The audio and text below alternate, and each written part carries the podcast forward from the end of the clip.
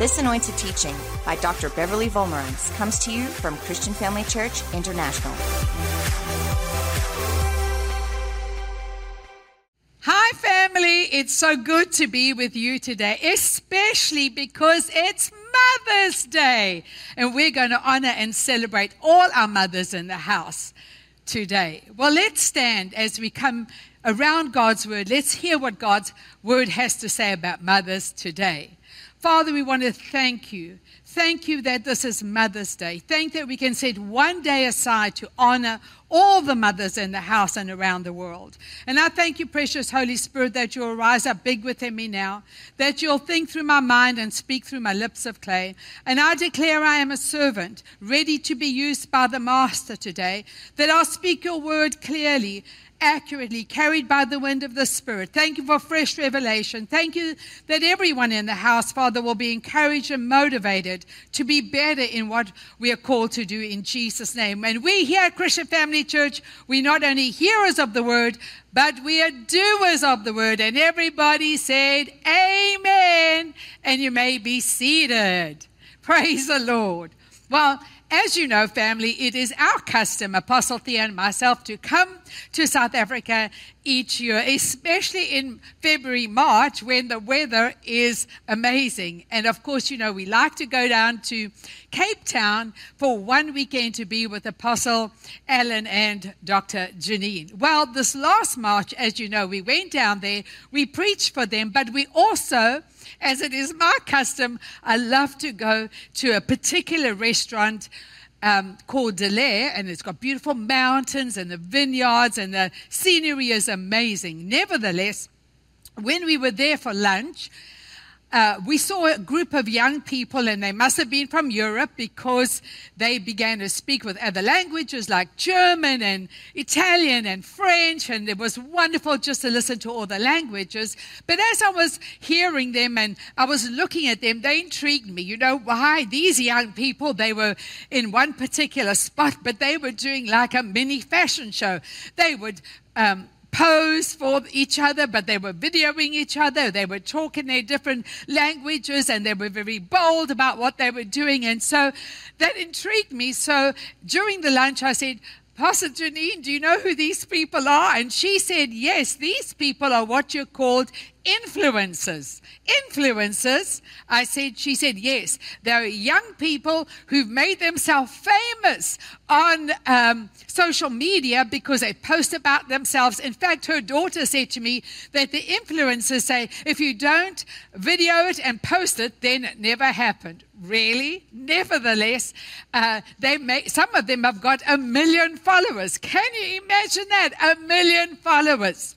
Well, when I began to study for Mother's Day, I thought about those influences and I concluded that, in my opinion, it is the mothers that are the greatest influences on the planet.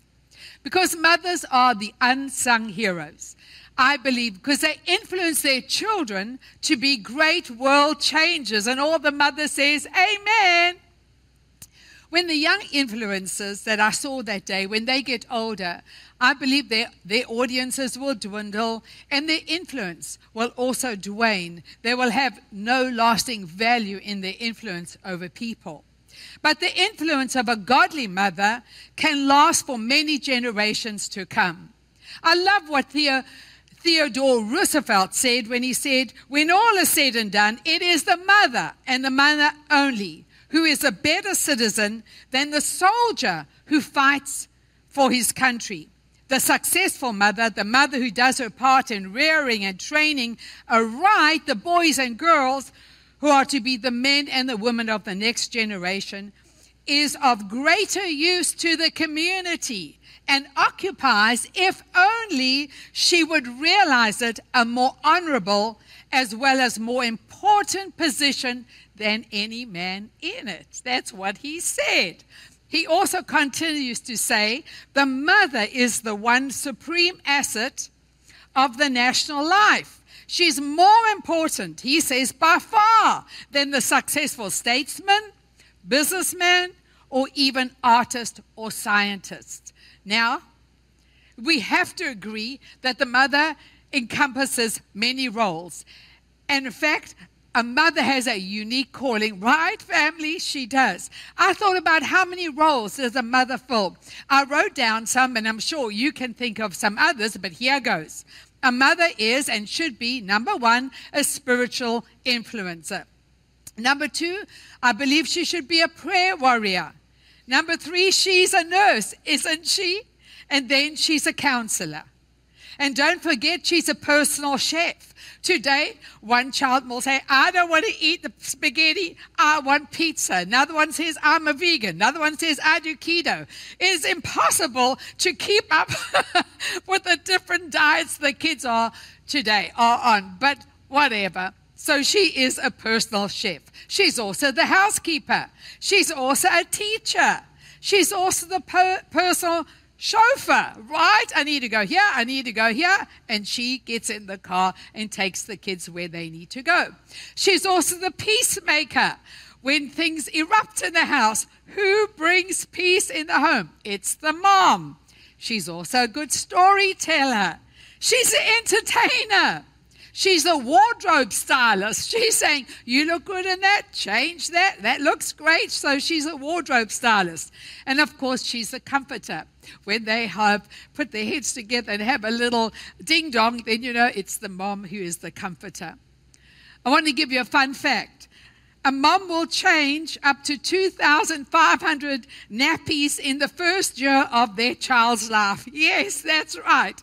And it's estimated that she will change over 7,000 nappies before her child is potty trained.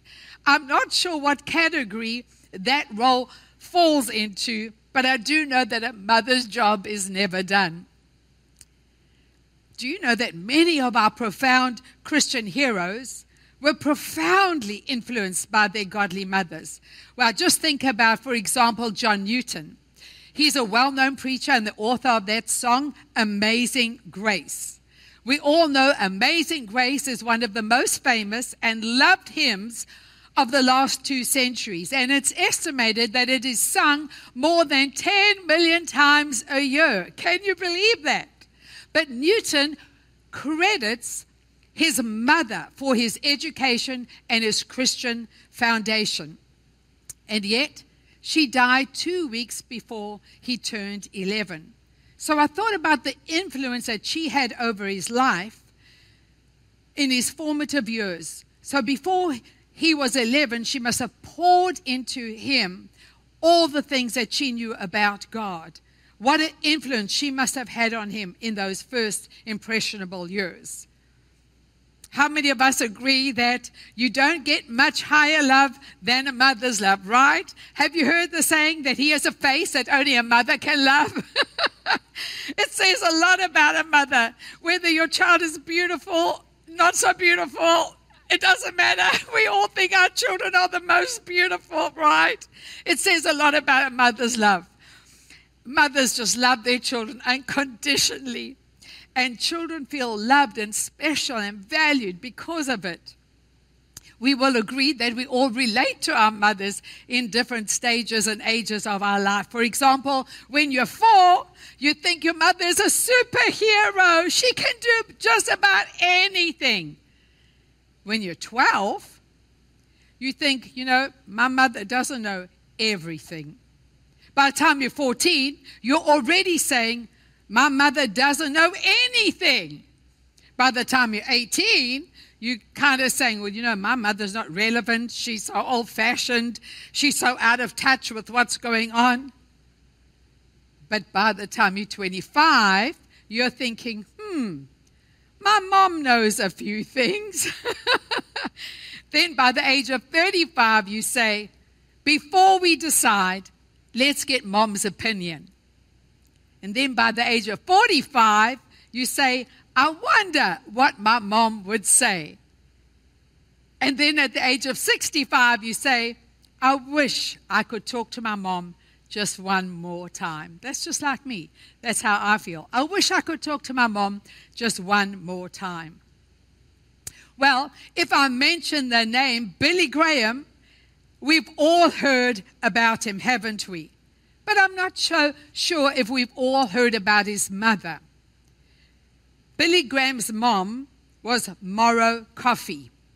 She was born in 1892 and died in 1981. She was a wife of a dairy farmer from North Carolina, and so she was used to very hard work, working on the farm. There was always so much to do in running a farm, from gardening to milking the cows, canning, cooking, and so much more.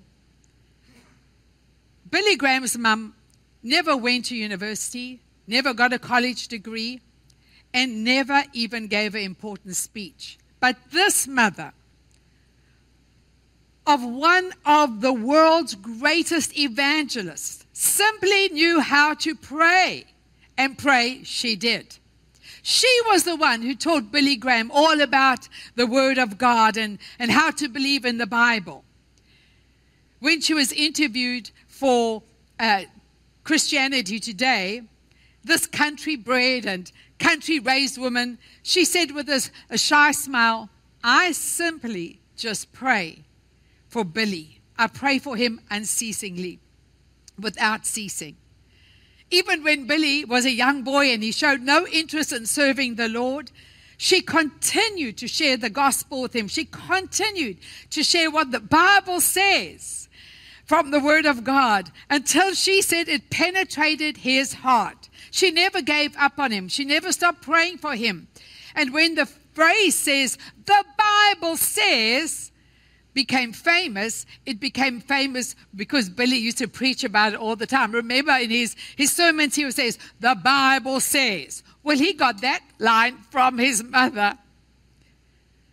Of course, years after he went into ministry, and now his mother was really old and she was lying on her, her sick bed, he was in France and he phoned her and he said he just wanted to check up on her, how she's doing. And he was doing a, a revival campaign in France. And she was elderly. And even though she was elderly, she said, I want to give you a verse and she gave a verse to him through her caregiver. And this was the verse Colossians 1 9.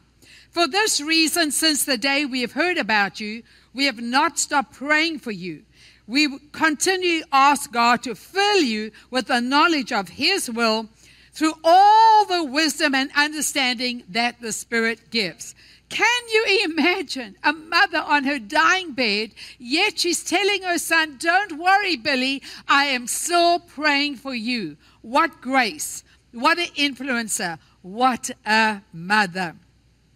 It was just a few weeks later after that that she went home to be with the Lord. So her legacy of influence lives on in her children and their children and their children's children. So we can say that a mother of influence is a mother who prays for their children.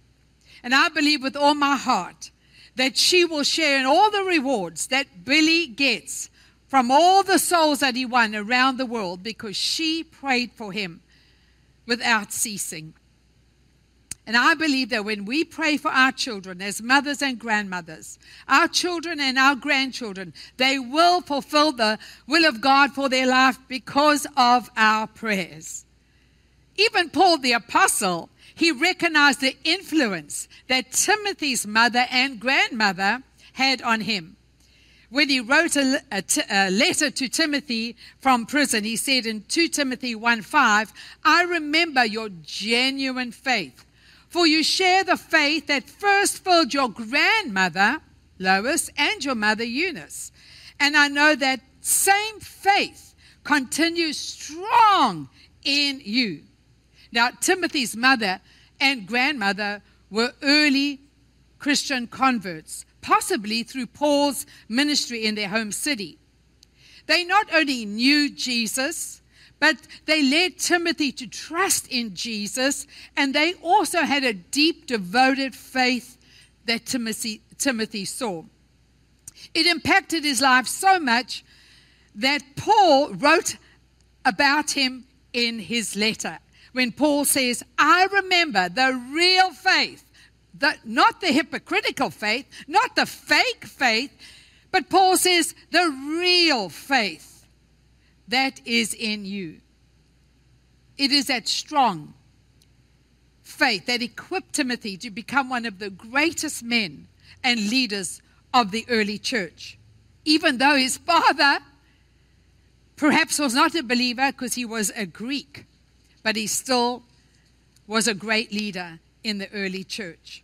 But it was his mother and his grandmother's influence on his life that made the difference. And I know it can be your influence on your children, your grandchildren, can make all the difference in their lives. So, as moms and grandmothers, it's our duty and our pleasure before the Lord to instill strong faith into our children and into our grandchildren. We must nurture them and influence them to fulfill their God given destiny. All the mums and grandmothers said, Yes and amen. You never know. You might be raising up a Billy Graham. You might be raising up a, a Timothy, a Moses, a Miriam. Who knows? A Kathryn Kuhlman. You never know the plan of God for your child's life when you pray for them. If I said the word Moses, the name Moses, everybody knows about Moses. I mean, they Hollywood even made a movie about Moses, uh, starring Charlton Heston. We know that Moses was without a doubt one of the greatest men that ever lived. The first five books of the Bible, called the Pentateuch, God wrote through Moses. God also gave Moses the Ten Commandments and God called Moses to deliver his people out of Egypt, take them to the promised land. And it was Moses that stood before the Red Sea, lifted his rod, and at God's command, the sea parted. And so we know that God used Moses in an unprecedented way. But do you know where it all began? It began with his parents, and it began with his mother. Now, if I say to you, what is his mother's name? Most people don't know her name, but her name is Jochebed. And she was a mother who took motherhood very seriously. In fact, I believe she must have thought that being a mother was her ministry, and it is a ministry. Being a mom is a ministry, and we should take it seriously. She was a mother who was filled with faith and and she loved being a mom and took her motherhood seriously. Her mothering her children literally touched the whole world and is touching people even today for the glory of God. Recently, I've been talking to some moms, and they say to me, You know, Pastor Bev, we live in such a crazy world. I've decided I'm not going to have any children. This world is dark and dangerous. I'm not going to have any more kids. Why should I bring us a child into this crazy world? It's so dark. And I thought about it. But that when Jochebed was a young woman, it was crazy in her day. It was a dark and dangerous period of time when she was a young woman. So let's have a look at Exodus 1 6, and we can see the kind of era that Jochebed lived in. That's Moses' mom. Uh, uh, Exodus 1 6 says, in, the, in time, Joseph and each of his brothers died, ending that entire generation. Now, we know that when Joseph went to Egypt, he had such favor with the Pharaoh. Remember that? But now, in Exodus, we see he's gone and his brothers have died, ending that entire generation. But their descendants had many children and grandchildren. In fact, they multiplied so quickly that they soon filled the land. Then a new king came to the throne in Egypt who knew nothing about Joseph or what he had done. He told his people, The Israelites are becoming a threat to us because there are so many of them. We must find a way to put an end to this. If we don't, and if war breaks out, they will join our enemies and they're going to fight against us. Then they will escape from the country. So the Egyptians made the Israelites their slaves and put brutal slave drivers over them, hoping to wear them down by crushing burdens. They forced them to build the cities of Pit, Pithom and Ramses as supply centers for the king. But the more the Egyptians oppressed them, the more quickly the Israelites multiplied, and the Egyptians soon became alarmed. And they decided to make their slavery more bitter still. They were ruthless with the Israelites, forcing them to make bricks and mortar to work long hours in the fields. Then Pharaoh, the king of Egypt, gave this order to the Hebrew midwives, Shiphrah and Puah. When you help the Hebrew woman as they give birth, his order was you've got to kill all the boys as soon as they are born. Only allowed the little baby girls to live. But look at this family. Because the midwives feared God, they refused to obey the king and allowed the boys to live. Then the king called for the midwives. Why have you done this? He demanded. Why have you allowed the boys to live?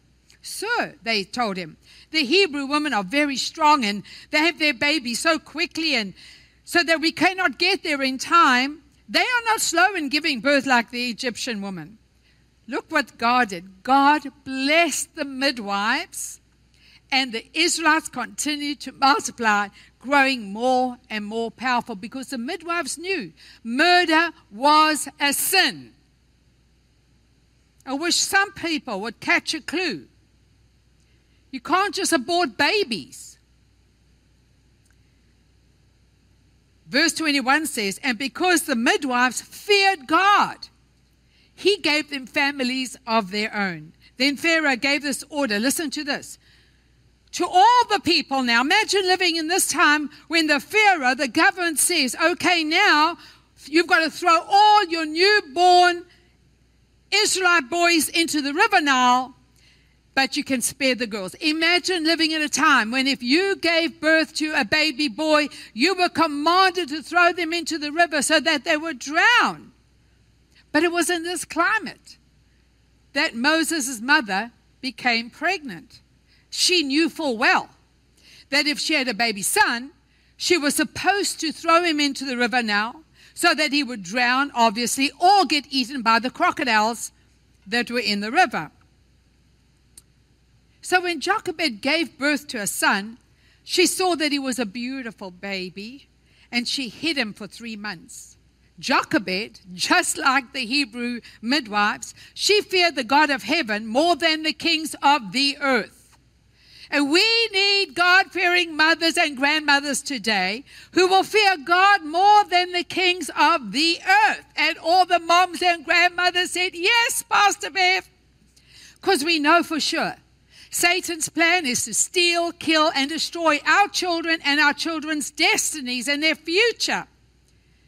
That's why it's imperative for us as mothers and grandmothers that we teach our children and our grandchildren the ways of the Lord. And you know what? It's going to take faith, it's going to take time, it's going to take determination, but we got to do it. What I love about Jochebed, she was fearless, she was focused, and she was a woman of faith.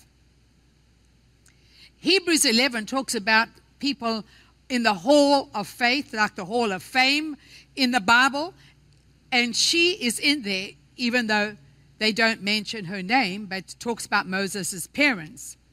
So in Hebrews 11:23, it was by faith that Moses' parents hid him for three months. They realized that God had given them an unusual child, an anointed child, a, a child that they felt maybe that God wanted to use in an in a incredible way. And so they hid him because they were feared God more than they feared the king. And we see that Moses' mother put his life before her own because she knew if she was caught with that child, her life would be in jeopardy, and so would his. So she put her child's life above her own. But when she could no longer hide him, she knew she had to do something. So I believe she must have prayed to the Lord and said, God, give me a strategy, give me wisdom. What shall I do in this difficult time? And I believe that God gave her strategy and God gave her wisdom. And I believe God told her to make a little a little papyrus uh, basket, which is made of papyrus reeds, waterproof it with pitch and tar. Now, listen to this. She knew that the Egyptians believed that the Nile River was a god, and they believed that he was a god that gave life.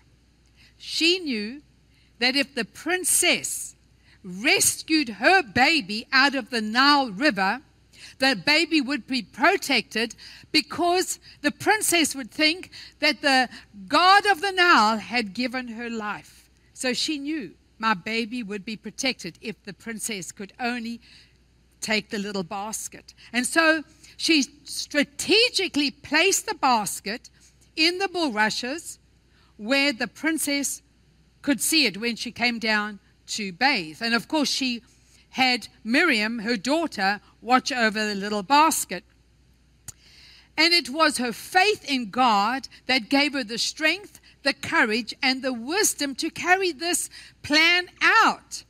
But in her heart, I believe she must have trusted the Lord to protect her child and her child's future. What a great lesson for us to learn right here. When we face a difficult, dark, dismal situation with our children, we should turn to God straight away and pray. And I say, God, thank you for giving me wisdom on what I should do with the situation. Give me the strategy. Talk to me, Lord. Lead me and guide me. And I know that you have an answer that is favorable in this situation because God always has an answer.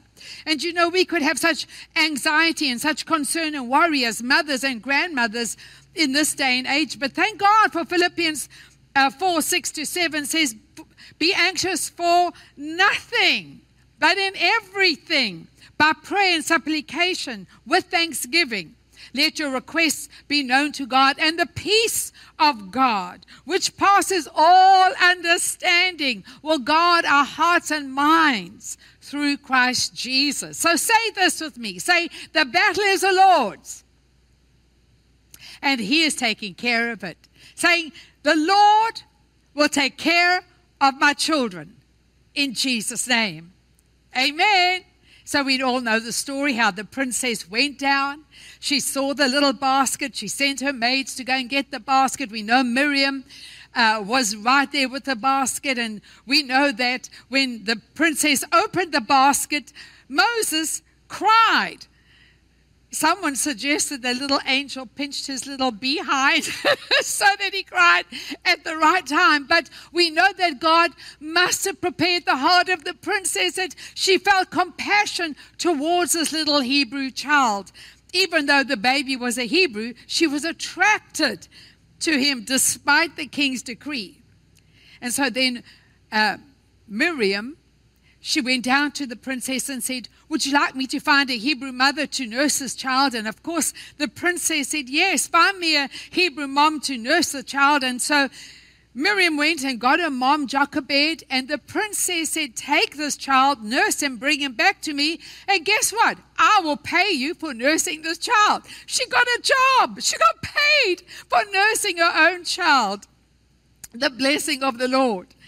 And so, listen to this. When Moses was between three and five, we're not sure of the exact age, she must have weaned him off her breast and took him back to the princess.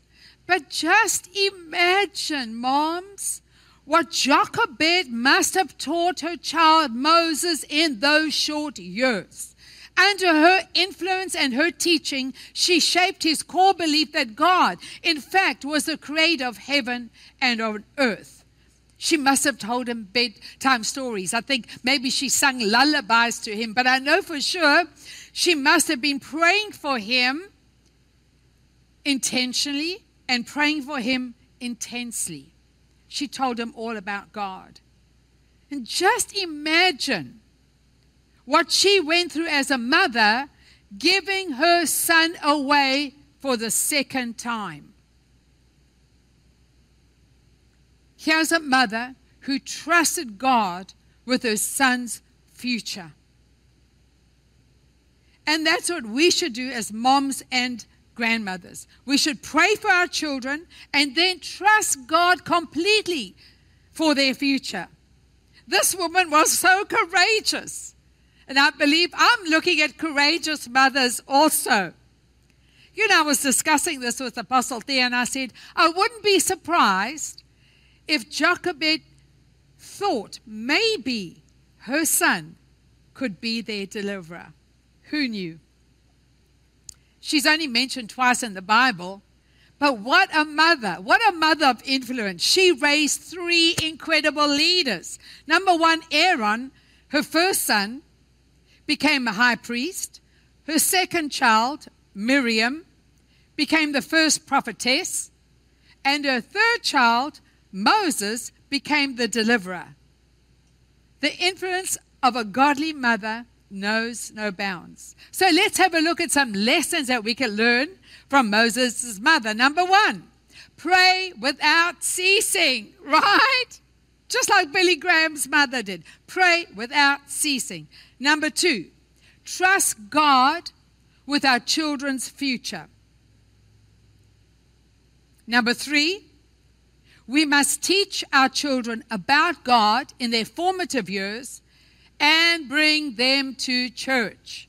If you get them into a habit of bringing them to church when they're young, when they're old, they will not depart from the ways of the Lord. Number four, in difficult times, we should pray and ask God for wisdom and to give us a strategy.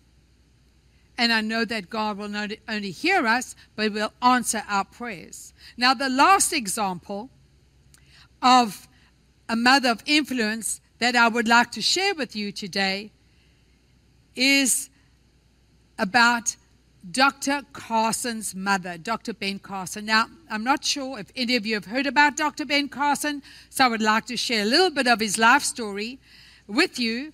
When I learned about his life story, it intrigued me so much. I just wanted to share it with you. I know it's been such a blessing to me, it'll be a blessing to you also. So, Dr. Ben Carson is a professor of neurosurgery that sounds important, right? He's a professor of plastic surgery. He's a professor of oncology. He's a professor of pediatrics. On September the 6th, 1987, Dr. Ben Carson completed a 22 hour pioneering operation that separated seven month old German Siamese twins who were joined at the back of the head. Now, Carson led a 70 uh, person team as a director of pediatric neurosurgery at John Hopkins Hospital, and it was the first operation of this kind. Carson has since gone on to participate in four similar operations, surgeries, including a couple of Zambian twins who were joined at their back, and when they left the hospital, there was no neo logical, hope I said that right, issues. And you can see them on the screen above. There they are now, and they're older. He has written four best selling books. The one is The Gifted Hands, another is Think Big, another, another is The Big Picture, and the fourth one is Take the Risk. So I could say, I could dare to say that we can call him successful, right? But listen to this, family. Dr. Ben has credited his mother with being the molding influence in his life. He said, All that I am is because of the love of my mother. Can you imagine that? Dr. Ben Carson's mom was Sonia Carson, that was her name. She passed away at the age of 88 on November the 6th, 2017. And Carson wrote a tribute to her on his Facebook page, and he said that she was one of God's greatest blessings to him. And he said it was her foresight and her discernment that pushed him to reach his dreams. Sonia was born December the 24th, 1928. She grew up in rural Tennessee. Now, although she was born into a large family, she was raised in foster care. That's right. She was raised in foster care. She stopped attending school, listen to this, in the third grade. You know how old that is? When you're eight or nine. And you know what? She never had an opportunity to even learn to read or write. Now, in those days, you could get married really early. And so she got married when she was 13 years of age. Yes, what a shocker. But at 13, she got married. She married a World War II veteran who was 15 years her senior, and he and actually sorry, in actual fact, he rescued her out of a life of abuse. Several years later, she had two boys. Curtis was the older, and of course, Benjamin, her younger. In 1959, when Ben was only eight years of age, and I think Curtis was 10, Sonia made a very difficult decision, and that was to, delete, to leave her husband, divorce her husband, because she had discovered that he never divorced his first wife. So he was had a wife and had children, and he had then Sonia as a wife, and Ben and Curtis as his other children. So one day, he left completely to be with the other family, and that's when Sonia, Ben's mother, decided to divorce him. Ben said it was the saddest day of his life, and it left him completely heartbroken. And those first years were very difficult for Sonia because she was depressed and she had to fight poverty. She worked as a domestic worker and she worked for many, many hours. Ben has often shared that at times he performed poorly at school. He was way behind academically. But it was his mother that taught him that it was in his power to change his situation in life, both academically and financially. Now, if anyone had a reason to make excuses, it was his mother. Listen, family, she was raised in a foster care system she came from abuse and poverty. She was a single mother, a domestic worker. Her husband did not pay child support, but she refused to be a victim and would not permit her sons to have a victim mentality either. What an incredible woman. When she was working as a domestic for successful families, she noticed that they read books far more than they watched TV. So, according to Carson, his mother developed a plan for her two boys to curb their TV watching. So every week, she had a plan, and the plan was they had to read two books, and then they had to give her a summary of the two books that they had read. And she would mark it up to say, Yes, I've read this, I've read that, but actually, the truth of the matter is, it was only years later that did Ben and his brother discover that she was actually illiterate. She couldn't read or write. She was just making markings all around the, the um, pages to make sure that they had done their work. But for Ben, it was the love of reading that ignited his love to, to study and, and become something in life. And so that's why he became an academic. And it eventually took him to Yale University and John Hopkins University, where he worked as a director of the neuro pediatric surgery from 1984 to his retirement in 2013. He has repeatedly shared how his mother often told him and his brother, You can do anything. If you just got to work hard at it, there's no excuses in this family. You can change. She always had faith in her children. She always encouraged her children. She lifted her children up. She never pulled them down. She never accepted excuses. With her life motto was learn to do your best and God will do the rest. Carson does not hesitate to acknowledge the debt of gratitude that he has for his mother, who he believes was responsible for many of his achievements. He quoted Abraham Lincoln when he said, All that I am or ever hope to be, I owe to my angel mother. Her relationship and dependence on the Lord provided her with wisdom to raise her boys so they could go through college and high school. So you can say for sure that she was a mother of influence. So let's have a look at the life lessons that she taught her sons and we could learn from her today. Number one, she put her faith in the Lord and she taught her two sons to trust in Him as well. Let's do the same. We can put our trust in the Lord. Yes, we do. Moms, now we can tell our children and our grandchildren how they too can trust in the Lord. We must put our faith in God. Number two, she refused to be a victim. She would not permit her children to develop the victim mentality. Number three, she monitored her son's TV times and made them read books instead. So today, may I suggest that we monitor all the electronic devices that children are on, and it would be a good idea as moms to make them read books instead of watching mindless TV or playing on their iPads for hours every day, right? And of course, she never accepted excuses, number four, and I don't think we should either.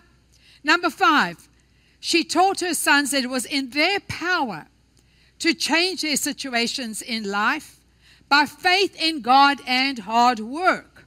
And we too can teach our children that with God all things are possible. What a powerful mother of influence. She raised her boys to be successful, and we can raise our children to be successful and our grandchildren. There are so many reasons why I believe mothers are the best. Mothers love their children unconditionally. Mothers' patience is limitless, right? And mothers make so many sacrifices for their children. So today we want to honor all mothers. So if you, we'd like you to stand right now. If you are a birth mother, please stand. If you are a stepmother, please stand. If you are adoptive mother, please stand. If you foster children, please stand. If you're grandmother, you're welcome to stand. Godmother stands. Mother in law stands. Mums who've had miscarriages, your babies are in heaven, you stand. Mothers who've lost children, you stand. Any woman who has been an influencer to others, we celebrate you today. Won't you stand also?